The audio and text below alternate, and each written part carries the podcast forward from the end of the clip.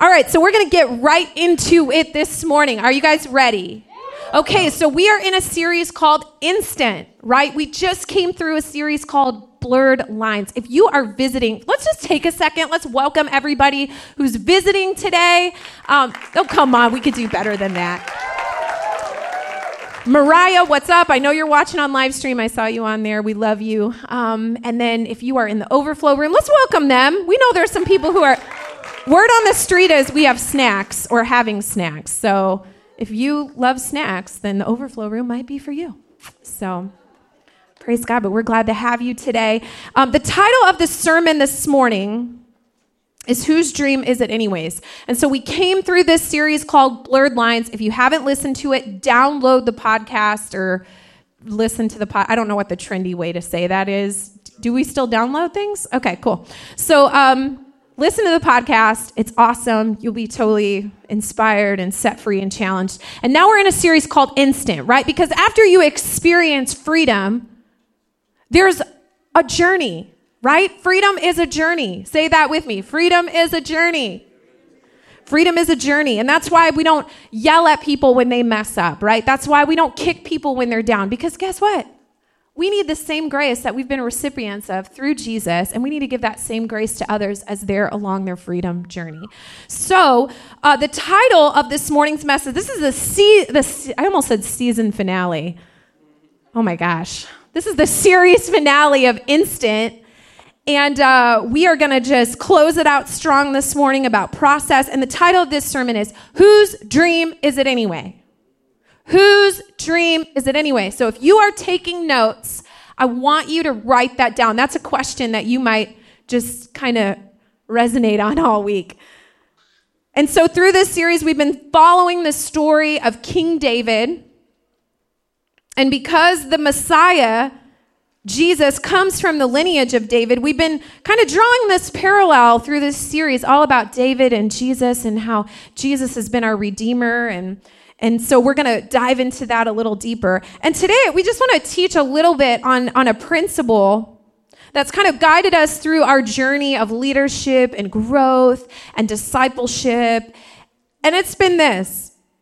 So if you're if you're taking notes, write this one down. Valleys require encouragement. You need encouragement in a valley. But when you make it to the rooftop, you need accountability. So I'm going to say that again. Valleys require encouragement, and rooftops require accountability. So let's say it like this at every level, there's a process. Before success, there's process. And guess what? After you have achieved whatever you feel like your level of success is, there is a continued process. You never arrive. I guess there, in my more naive years in college, I thought there'd be this point. You know that scripture where it talks about, and he lays me beside green pastures along water, blah, blah, blah, right? You know that? In my mind, I thought I was going to come through college, come through all this stuff, and I'd just be with my laptop in the green pasture, loving life. But that's not the case. At every level, there's a process. And so life is a series of rooftops and valleys. So, you know, I remember when Michael and I were first married, we went through like our first little crisis and my one of my family members said keep your safety belt on. Because once you get through one get ready. You're going to go through another. And that's just this, that's just the season and cycle of life right? There's valleys and there rooftops. There's valleys and rooftops. And so life is just a series of those up and downs but we're faced with a choice sometimes between a dream and a fantasy a dream and a fantasy and so we're talking about dreams and fantasies in the context of our future okay and so we've watched a lot of our friends over the years ditch the dream for a fantasy, right? Ditch the long way, ditch the marathon for the 5K. Ditch the process for an instant. And so we were at we were in our apartment the other day and I literally I'm kind of embarrassed that I said this, but you know, it's just us, right? So I can be transparent. But I, I, I looked at Michael and I said, you know, I'm like, if, if our apartment had like one big closet, a dishwasher, and a tiny balcony, I think I could live here forever. And Mike looked at me and he was like, Jules, that's a totally different apartment.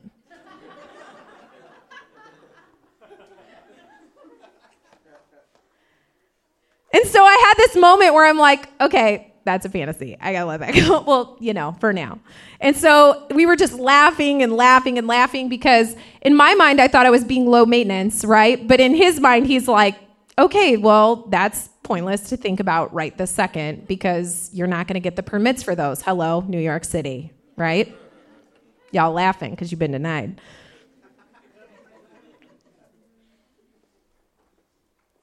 And so sometimes we're like, well, if my husband had a six pack, or if my significant other was in better shape, or, you know, if I had a better car, I would just be so happy.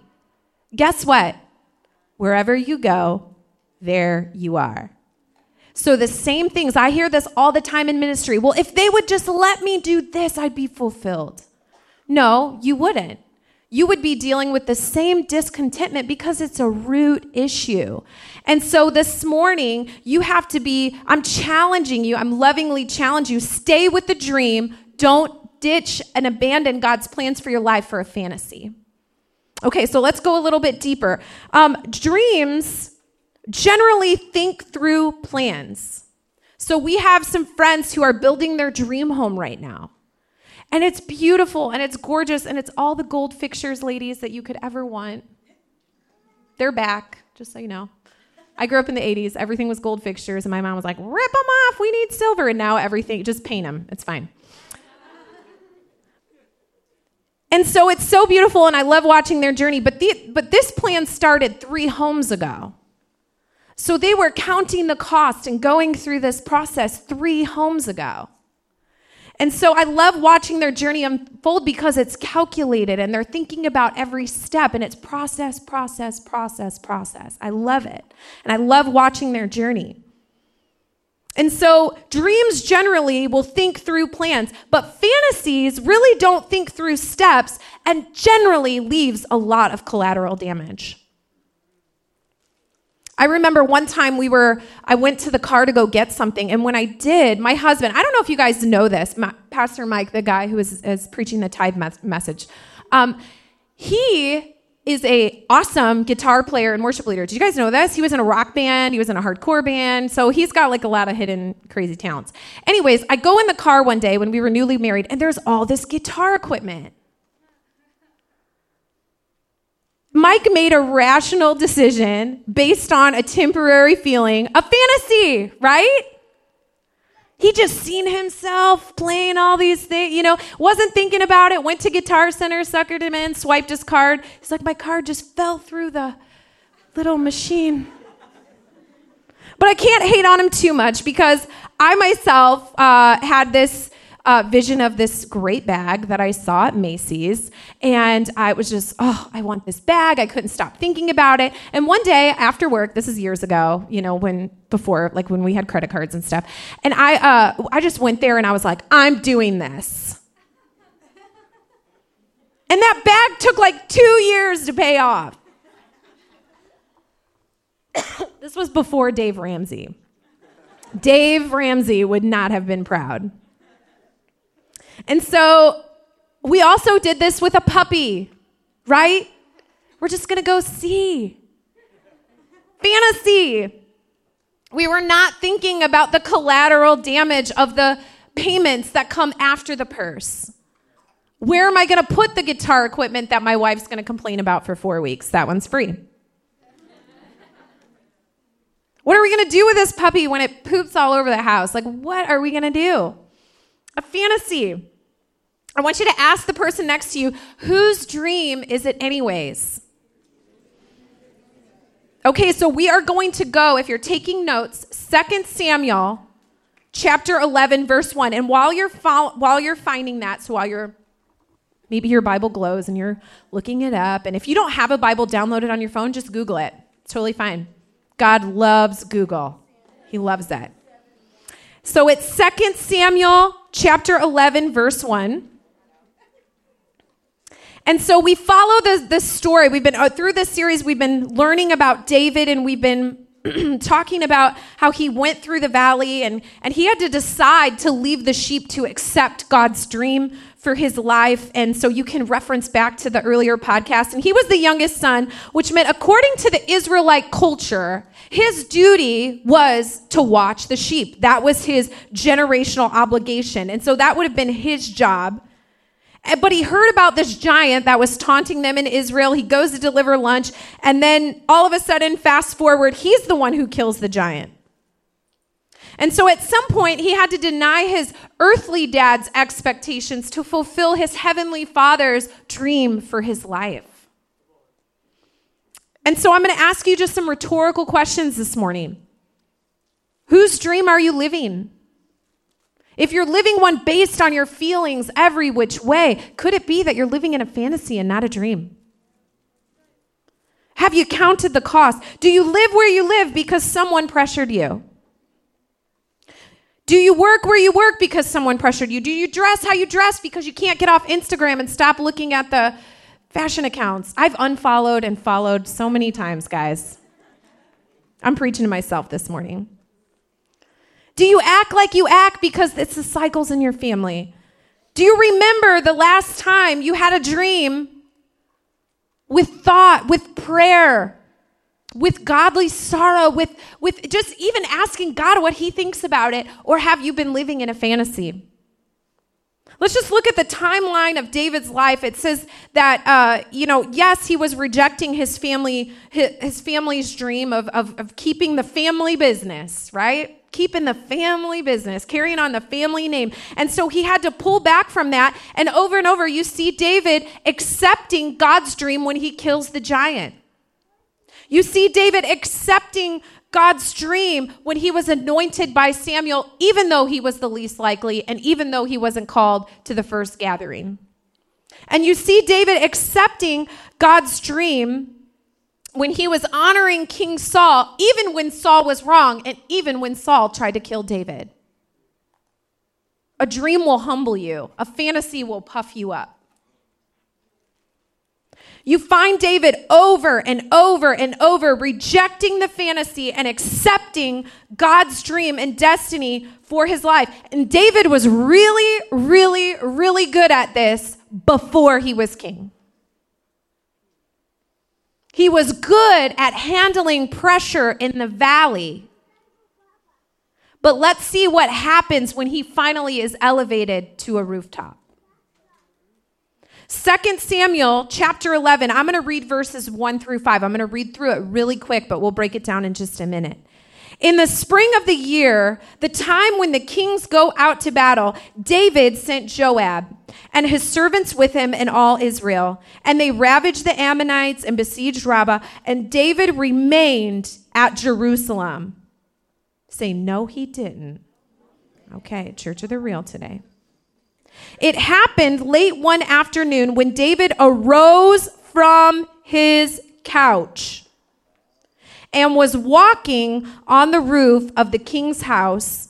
And he saw from the roof a woman bathing, and the woman was very beautiful. And David sent and inquired about the woman and said, Is this not, is not this Bathsheba, the daughter of Eliam, and the wife of Uriah the Hittite. And so David sent messengers and took her, and she came to him, and he lay with her. And then she returned to her house, and the woman conceived and sent and told David, I am pregnant. The rooftop can be more dangerous than the valley at times. David wrote, I will fear no evil in the valley, but accepted evil at the rooftop. David knew how to deal with the valley, but he couldn't handle the responsibility at the rooftop. In the valley, he feared no evil, but the rooftop, he accepted evil. We're in a series called Instant, and we're talking about the process. And we have no trouble with the process when we're trying to get ourselves out of a mess. We got no problem. And when we're in lack or we're trying to build something or we're trying to break something in our life or we're trying to change our situation, we will follow a process to a T. We will receive the rebuke. We will heed the correction. We will read the book. We will pray. We will listen to God. And then, once we break out of the valley, the hole, the old job, the toxic relationship, the bad situation, the paycheck to paycheck life, we all of a sudden feel like we've graduated, right? And David had a process in the valley, but on the rooftop, the things that he quite hadn't worked out yet were exposed. And that he didn't have it all together. So let's just break down the scripture really quick. Verse 1, it said, When the kings went to battle, he sent Joab some of you are seeing a stall in your process because you're sending an excuse. You're sending a Joab instead of still continuing to show up. Some of you are sending a tip instead of a tithe because you're out of the financial crisis and you don't need God anymore. Yikes. Some of you are skipping out on the romance with your spouse because you're out of the marital crisis and you got your feet up on the coffee table and you're saying, Well, we're not going to get divorced anymore. I'm trying to preach you to the next level today. Is this ministering to anybody this morning? Man, I'll tell you what, I'm a nice girl. I don't like to say them any more than you like to hear them, but I'm preaching to myself today. David had a process in the valley. Verse 1. So it says that when you send someone else on your behalf, what you're telling God is, I'm finished with my process. You take God off the throne and you put yourself on the throne. Instead of getting comfortable, I want to encourage you stay in the process. In verse 1 it says that in the spring it was a season of warring at that particular time and you have to know the season that you are in. David was supposed to be warring with the troops. Don't let your want get out of your season. I know sometimes out here, trust me, I feel it too. I'm a mom of, of kids and school and all these things. But here's, here's the thing it is hard not to keep up with the Joneses. But I was, I was telling Mike, I said, out here on Long Island, it's more like keeping up with the Kennedys. You're like, oh, okay, well, Bella, you may not drive a Tesla, but praise God. praise God, you'll have a Geo Metro. I don't even know if they still make those. You got to keep them humble. No, just kidding. But sometimes you have the want, but it's a season of warfare. Verse 2 says, Late in the afternoon, he got up from the couch. I love it when the Bible calls people out. I love that whoever was transcribing this wrote, Annie got off the couch. Like just that extra, not enough he didn't go to the war. He was also sleeping in the afternoon on the couch. It says, one evening from the roof, David was not where he was supposed to be that day. In the valley, you need encouragement, but once you achieve another level in your process, you need accountability. In the valley, you fight for the dream, but in the rooftop, you got to fight against the fantasy. It's a different fight. Do you understand me? Are you hearing what I'm saying this morning? The process never stops. I want you to say it out loud fight the fantasy. Things do not get easier the more successful that you get. The more success, more responsibility. The Bible talks that as we increase, so does our responsibility. And at the end of your current process is not a nap on the couch like David, it's responsibility. You are now responsibility. You're responsible for the increased influence. You're responsible for the platform that God's given you. You're responsible for the business He's given you to steward and watch over with His resources. Now you're responsible for the people who are all of a sudden looking at you as you come through layers of victory. Responsibility. Not a sexy word, right? Whose dream is it, anyways? I love that sometimes when we're thinking about the fantasy, we don't look at the details. We had a friend, he's like the king of Amazon. Do you guys have friends like that? They're just like the king of the internet shopping. Anybody else? You guys all know who I'm talking like you know somebody in your circle who is like Amazon Prime, Amazon Prime, Amazon Prime. Like we get it. We get it. You don't go in stores. You're cool. So, anyways, they, they show us this picture. Look at this couch I ordered. You're never to believe it. I got such a good deal. So, we're looking at it, like, man, that looks awesome. I'm like, Mike, you never get us a couch like that. What's wrong with you? You know? And um, we got like internet envy, right? They get the couch delivered. You guys, it was the end of a sectional. And we laughed and we laughed and we laughed and we laughed. But here's the thing when you read the product details, you understand what you're getting. And sometimes with a fantasy, the enemy will show you something that you need right now, instant. But you don't t- he's never going to take the time because he's a stealer, he's a killer. He he's seeking to destroy you. He's seeking to take your peace, to keep you down, to keep you thinking that a process is going to mean that you have to have less and God's saying no, a submission to the process means I can trust you with more. And so the enemy is never going to give you the details. And you're going to think that you're missing out on this big, luxurious couch, and it's something that not even one of your cheeks can fit on. Somebody said, read the details.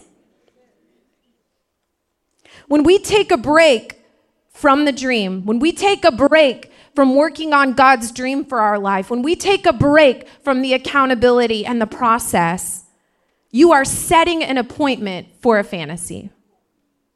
Before David had a date with Bathsheba, he had a date with the instant. He wanted it now. And we get just enough success. It's the rooftop that can sometimes destroy more of us than the valley. It's not the low places that are going to take you out. It feels like that when you're going through it. But I don't know about you. Some of the things I've been through in my life, I've looked and see how heavily that I had to rely on God and how good I knew Him, that I was actually safer in the middle of that storm in God's will than I was when I got on the other side of it and distanced myself from accountability. Just challenging you this morning. So you finally get the job, right, that you've been praying for, the one that you fill out the prayer card every week, and now it's not enough money. You finally get married and then decide, well, I don't want to serve anybody. You finally get the car and now you want a nicer one. You finally get on the worship team and now you hate all the songs that they sing.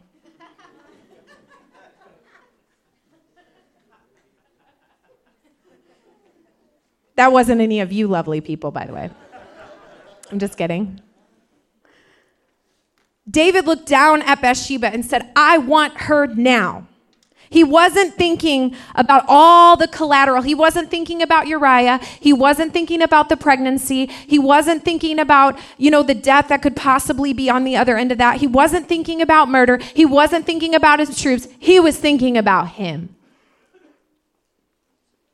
And so here's the thing David's instant desire turned into an instant tragedy. Don't be swayed by something easy come, easy go. David looked down at Bathsheba and said, I want her. And so he did that. He had a baby. The baby died. And when you follow the story, you see that in the Bible there was someone else that was going to come out of David's mess. So this is the victory in it. No matter how many times that you've messed up, whether it be in the valley or on the rooftop, there is redemption. There is another chance. We serve the God of the second chances this morning. And I just want to encourage you. We're going to hear about Jesus and how he redeems us in our mess. He redeems us even in our in our what we think is a is a permanent thing and the enemy's just handing us a fantasy and God's saying, "I have a dream for you. I have a purpose and a destiny for you." And so out of the lineage of David, out of the lineage of a failure. When you follow that line, you have a redeemer. He would succeed everywhere that David had failed. He would, even though David had defeat in his DNA, right? Failure. If you follow his kids and you follow all the, the history there, there was also destiny in his DNA too. And there's destiny in yours. Generations later, you have a descendant of King David, and his name is Jesus. He is a redeemer of all things broken, of all things lost, of all stalled processes. And so I'm going to read this to you in Luke 4, chapter 1 through 8. I'm going to read it through very quickly. Jesus, full of the Holy Spirit, left Jordan and was led by the Spirit into the wilderness, where for 40 days he was tempted by the devil. David was led by a fantasy into a rooftop, and Jesus was led by the Spirit into a wilderness. Don't be distracted by instant. Read a little further down in scripture, it says, He ate nothing, talking about Jesus. He ate nothing for those days, and at the end of them, he was hungry. Here's the thing Jesus ate nothing, Jesus fasted while David feasted. In a time where he was supposed to be at war with his men, he was on the couch, taking a nap, eating a sandwich, watching Netflix. The devil said to him, this is back in scripture, it says, If you are the Son of God, this is the devil taunting Jesus, tell this stone to become bread. The devil will always tempt you at the point of your greatest want. It is no surprise that David wanted that. It is no surprise that you want to forfeit your destiny every four seconds for something that's way easier to grasp. Jesus was tempted too, and he was tempted with carbs. Which I totally, I mean, new level of respect. And Jesus answered, It is written that men shall not live by bread alone. Now we see Jesus from the line of David, from a line of failure, from a line of, of, of defeat, embarrassment, and shame. And David was being led to a rooftop, but Jesus was also being shown a high place. I want to r- jump back into scripture. It says that the devil led him up to a high place. This is the, the devil leading Jesus. This is where he was tempted in the wilderness led him to a high place, and showed him in an instant all the kingdoms of the world. And he said to him, I will give you all their authority and splendor. It has been given to me, and I can give it to anyone I want to. If you worship me, it will all be yours. And Jesus answered, It is written, Worship the Lord your God and serve him only. The enemy will pretend like he has more authority than he actually has. He's going to show you that He'll show you how to do a relationship. He'll show you how to get back at your husband or wife. He'll show you how to how to get to the next level. He'll show you how to grind. But Jesus says, "Worship the Lord your God and serve him only." The devil says the word all and Jesus echoes God's words only.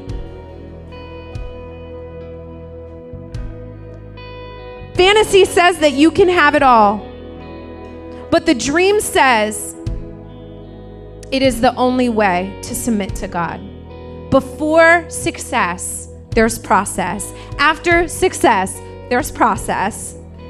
But where we fail, there is one who never, ever, ever fails, who empowers us when we think we can't, who empowers us when we'd rather have the fantasy, who empowers us when we'd rather have it instant than a process to do what David couldn't do. And we have this high priest today. His name is Jesus. He's available, He's here. And He wants to set you free this morning. Will you stand with me?